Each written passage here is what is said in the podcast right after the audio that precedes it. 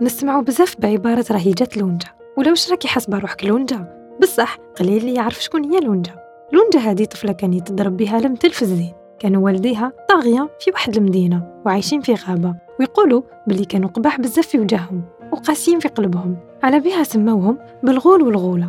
وتعدت الروايات واختلفت. وربي رزقهم بلونجا اللي كانت آية في الحسن والجمال. وكل واحد كان يحلم بها تولي مرتو بصح كان اللي يجي يخطبها ويعرف شكون باباها ويماها يروح وما يعاودش يولي.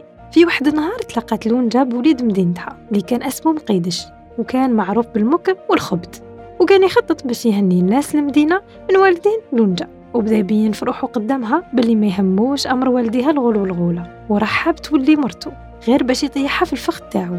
ولونجا كانت على نيتها وأمناته وحبته من قلبها. بصح يماها ما دارتش فيه الثقة وقالت لبنتها يا لونجا هذا راه غير يتمسخر بيك. بالكي منه ومن كلامه المعسول.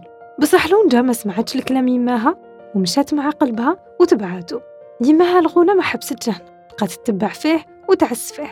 اتفقت باللي راه يخدع في بنتها.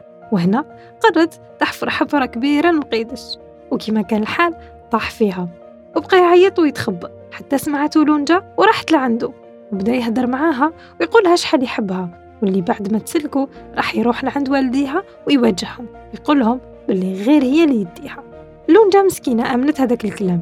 بعد ما كانت خايفة ومترددة سلكاتو بصح مقيدش خدعها وعاود رماها وخلاها طايحة وسط هذيك الحفرة وهرب يجري وهو فرحان.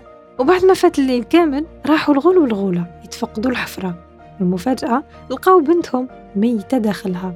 هنا ما آمنوش بالسرة وحزنوا بزاف على بنتهم اللي ماتت من حبها ونيتها المقيدش ويمها الغولة بقت دايما حزينة وبقات دايما تقول وهي تبكي على بنتها. يا لونجا وصيتك وقتلك اللي يحبك يعزك ويصونك ما يخدعك ما يخونك. بصح انتي تبعتي راي قلبك شوفي وين اداك ووصلك.